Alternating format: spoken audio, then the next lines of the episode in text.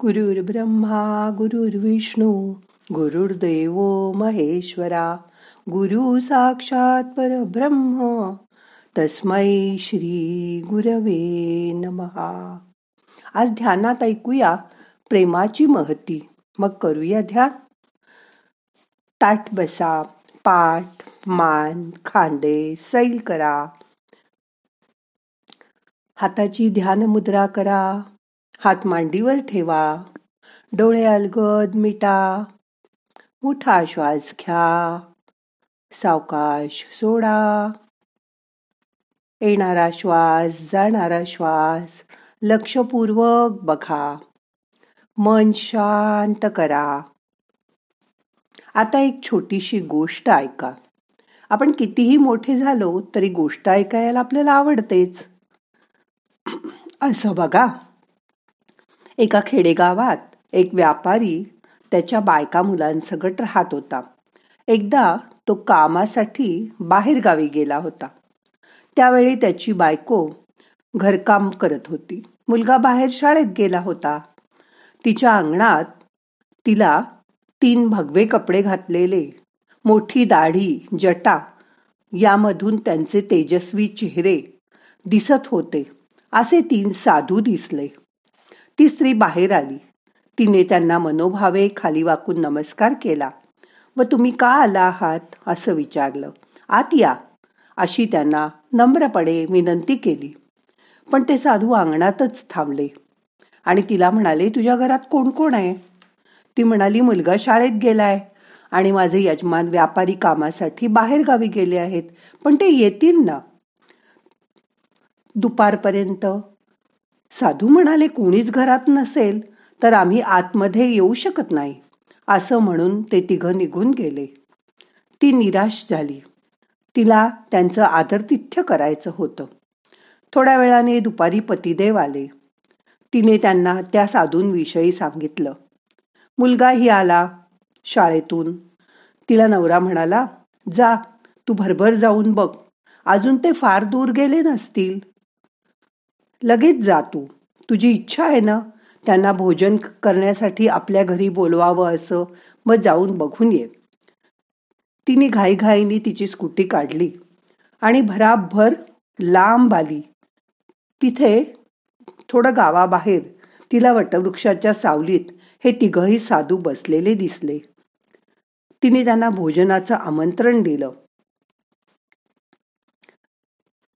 माझ्या ते म्हणाले आम्ही माझ्या घरी तिघही एकत्र जेवायला या. मग त्यातला ते म्हणत साधू म्हणाले आम्ही तिघही एकत्र जात नाही. तेव्हा त्यातला मधला मोठा साधू म्हणाला आम्हाला तशी आज्ञा नाही. मग तिने विचारलं की असं का? मोठा साधू मधला म्हणला माझ्या उजव्या बाजूला बसलेला साधू म्हणजे पैसा आणि धन देणारा साधू आहे. डाव्या बाजूला बसलेला साधू म्हणजे प्रत्येक कामात यश देणारा तुम्हाला यशस्वी करणारा आहे आणि मी मी प्रेम देणारा आहे. तू परत घरी जा आणि त्या दोघांनाही विचारून ये की आमच्यापैकी कोणाला तुमच्या घरी बोलवायचंय ते. आणि त्याप्रमाणे आम्हाला परत येऊन सांग. तोवर आम्ही या झाडाखाली थोड्या वेळ विश्रांती घेतो. ती परत पटकन घरी आली आणि हे सर्व तिने घरच्यांना सांगितलं. तिचे पती म्हणाले आपण पैसा आणि धन देणाऱ्या साधूला जेवायला बोलवूया. पैसा मिळाला की आपण सगळं विकत घेऊ शकतो आणि आपण आनंदात राहू शकू. पण पत्नीला मात्र वाटत होतं की आपण यश देणाऱ्या साधूला आमंत्रण देऊया. आपल्या सर्व कामात यश मिळालं की आपली कीर्ती सर्वदूर पसरेल. एकदा यश मिळालं की आपल्याला लोक मान द्यायला लागतील. त्या दोघांची या जोरजोरात गोष्टीवरून वादावादी सुरू झाली. कुणीही मागे हटायला तयार नव्हतं. त्यांचं काही एकमत होईना. त्यात बराच वेळ गेला. एवढ्यात त्यांच्या मुलांनी हे सर्व ऐकलं. आणि तो त्यांच्या दोघांकडे बघतच राहिला.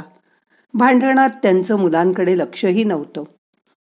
तो मुलगा हळूच बाहेर आला आणि पळत पळत घराच्या बाहेर गेला आणि त्या झाडाखाली बसलेल्या साधूंकडे जाऊन साधूपैकी मधल्या साधूचा हात धरून तो मोठ्या प्रेमाने त्याला घरी घेऊन आला.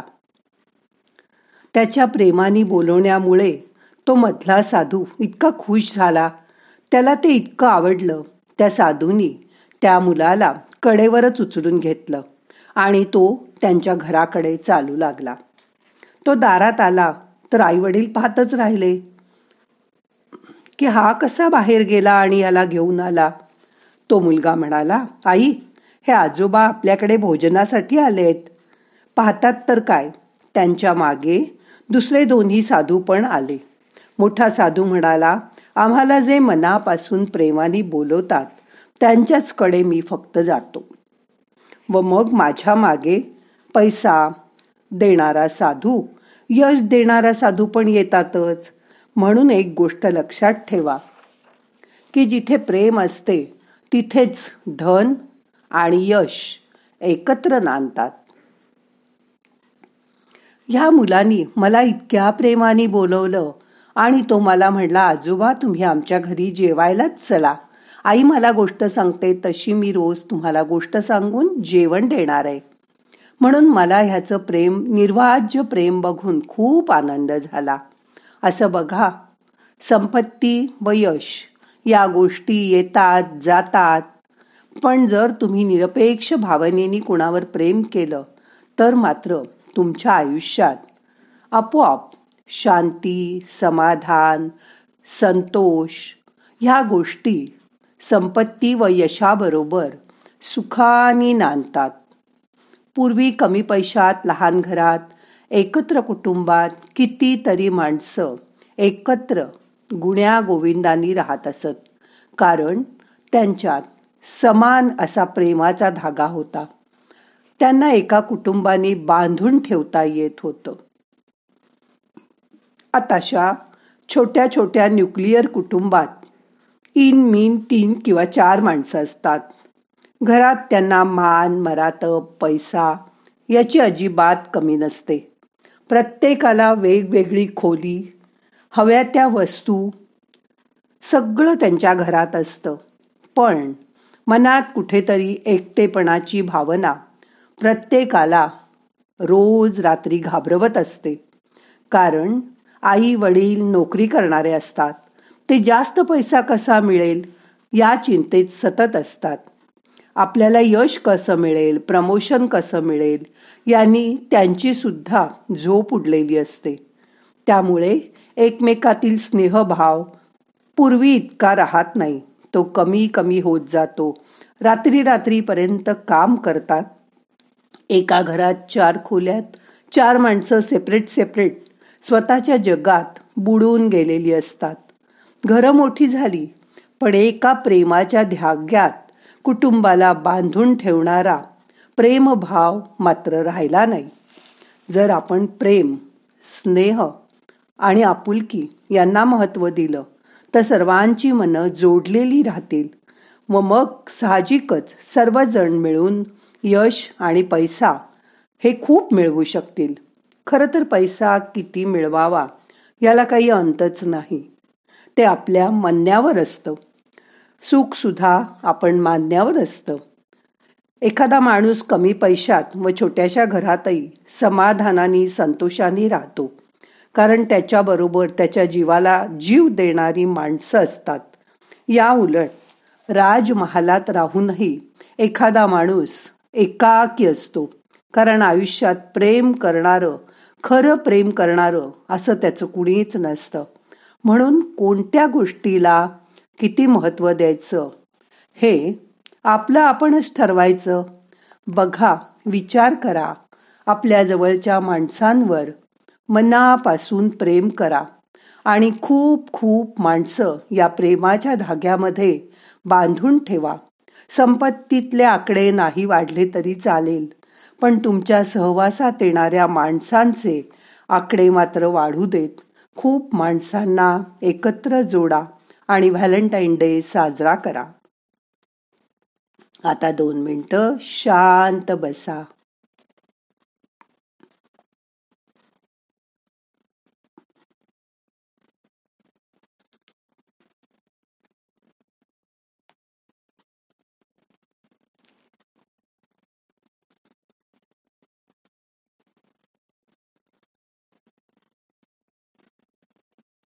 आपण लहानपणी जिगासो पझल सोडवायचो.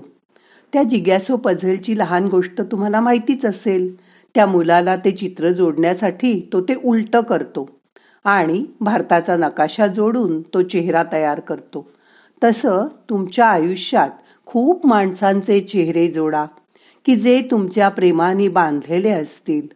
तुमच्या वेळेला तुम्हाला मदत करतील तुमचे अश्रू पुसतील आणि प्रेमाने तुम्ही एकमेकाशी घट्ट जोडले जाल. आजच्या दिवसाचं हेच महत्त्व लक्षात ठेवा.